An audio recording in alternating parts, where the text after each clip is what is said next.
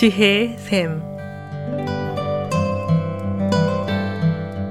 매주 월요일부터 금요일까지 각 분야의 전문가를 모시고 우리 삶에 필요한 말씀을 듣는 지혜의 샘. 이 시간에 훌로신학교 서경란 교수께서 말씀해 주시겠습니다.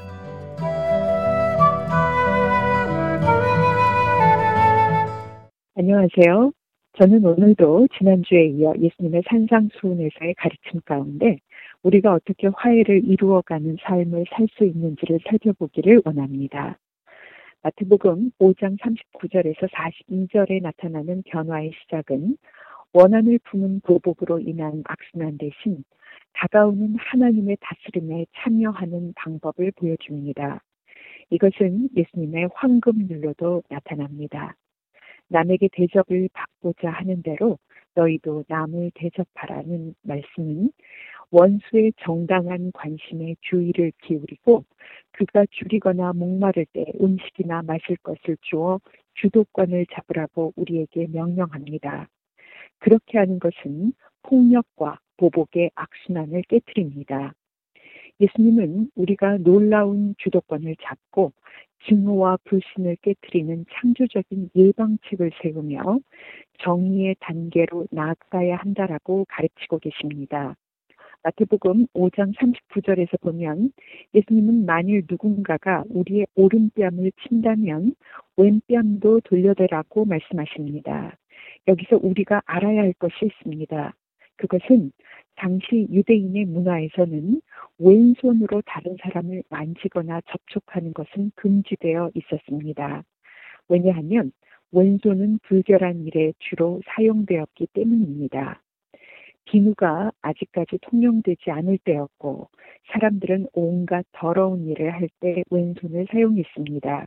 그러므로 이 말씀은 오른손으로 치는 것을 의미했을 것입니다. 오른손으로 오른 뺨을 친다는 것은 오른손의 손등으로 친다라는 뜻이 됩니다. 이것은 자존심에 대한 모욕이고 마치 노예에게 이 상놈아 혹은 이 인간 같지 않은 자식아 라고 말하면서 뺨을 치는 것과 비슷한 수준의 행동으로 볼 수가 있습니다.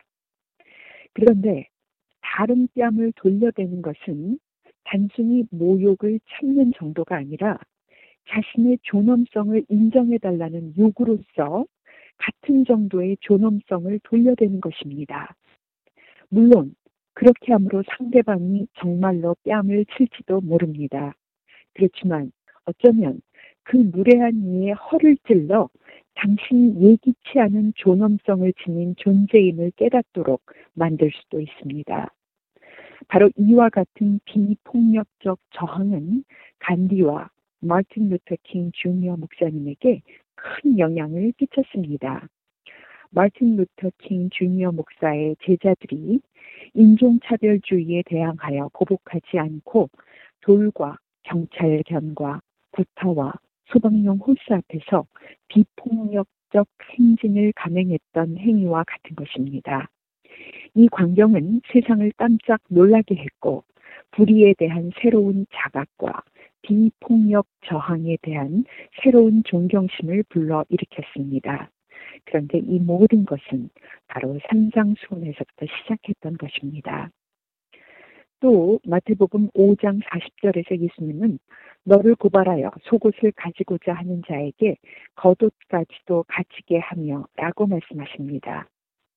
여기서 말하고자 하는 것은 누군가가 당신의 속옷을 다시 말하면 당신에게 마지막 남은 것을 취하려고 당신을 고발했다는 것입니다. 당신은 약간의 빚이 있는데 그것을 갚을 능력이 없기 때문에 고발을 당했습니다. 그러나 당신은 너무 가난해서 가진 것이라고는 속옷과 겉옷뿐입니다. 그 사람은 당신의 겉옷을 취하기 위해 고발할 수는 없습니다. 왜냐하면 율법에 이것을 금하고 있기 때문에 그렇습니다. 출애굽기와 신명기에 이 말씀이 나옵니다. 만일 이웃의 겉옷을 담보로 잡았다면 매일 저녁마다 그것을 되돌려 주어야 합니다. 그 당시 팔레스타인 지역에서는 날이 추워지면 이불 대용으로 겉옷을 사용했고 바로 이 사람은 날이 추워지면 입을 대용에 다른 옷이 없기 때문이었습니다. 그래서 예수님의 가르침에 등장하는 욕심 많은 채권자는 당신이 가진 단 한 벌뿐인 속옷을 가지고자 당신을 고소합니다. 여기서 예수님은 놀라운 변화의 시작을 제안하십니다. 겉옷과 속옷을 벗은 후 법정에 벌거벗은 채로 서서 그 욕심 많은 자에게 모두 주라고 말씀하신 것입니다. 예수님의 시대의 문화에서 그것은 소문이었고 무척 당황스러운 일이었을 것입니다. 이는 벌거벗음으로써 고발한 자의 탐욕을 오히려 드러내는 행동이 되기 때문입니다. 마태복음 5장 41절에 보게 되면 예수님은 또 누구든지 너로 억지로 오리를 가게 하거든 그 사람과 심리를 동행하고 라고 말씀하고 계십니다. 이 내용은 당시 유대와 이스라엘을 점령한 로마 군인들이 유대인들에게 자신의 짐을 치워 오리를 가게 할 권리가 있었음을 배경으로 하고 있습니다. 유대인들은 점령당한 현실을 원망했고 짐을 져야 하는 현실을 원망했습니다. 그것은 부당한 일이었습니다. 그래서 유대인들은 점령 세력인 로마에 대항하는 폭력 행위를 지지했습니다. 그러나 예수님은 비폭력적 주도권을 지지하셨습니다. 오히려 심리까지 짐을 날라주라고 말입니다. 그 어떤 경우에도 예수님은 그가 너에게 강제로 시키는 일을 해라. 압제에 순순히 응하고 무기력한 원망의 마음으로 살아라. 하고 말씀하지 않으셨습니다.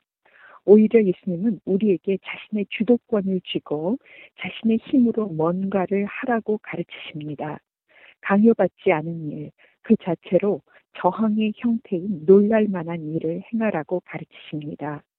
그것은 불의에 대항하는 비폭력적 주도권입니다.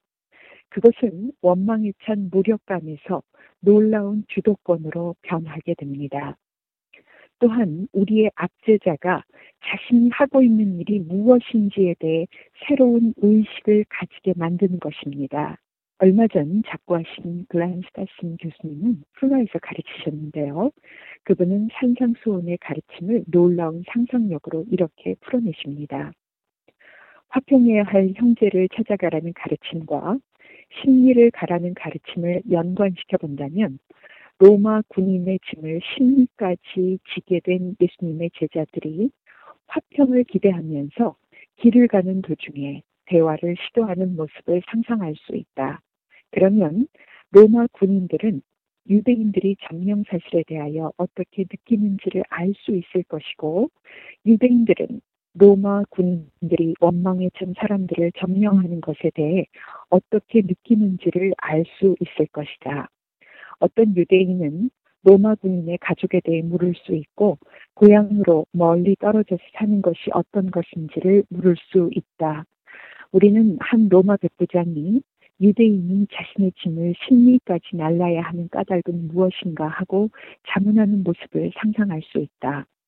우리는 한 유대인인 제자도와 화평에 대한 예수님의 말씀을 말하면서 예수님이 어떻게 로마인들 뿐만 아니라 눈먼자, 나병 환자, 중풍병자들까지 치유하셨는지 설명하는 모습을 상상할 수 있다. 그 백부장이 훗날 예수님께 찾아가 자신의 하인을 고쳐달라고 간구하면서 자신이 예수님에 대한 믿음을 가지게 되었다고 말하는 것과 예수님이 그의 믿음을 칭찬하시는 것을 상상할 수 있다.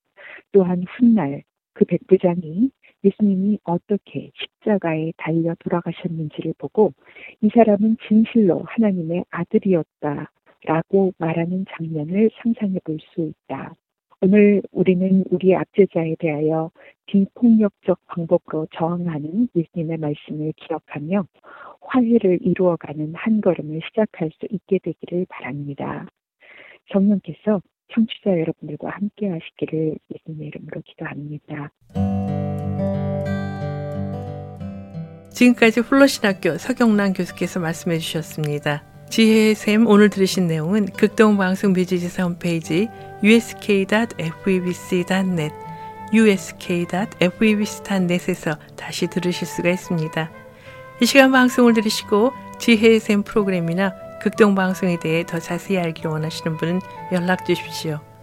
전화 지역번호 562-448-1782 지역번호 562-448-1782로 연락 주시거나 극동방송 뮤지사 이메일 주소 koreadept@febc.net koreadept@febc.net으로 문의하시면 자세히 안내해 드리겠습니다. 아름다운 음악과 기쁜 소식을 전하는 극동방송에서 보내드린 지혜의 샘 오늘 순서를 마치겠습니다.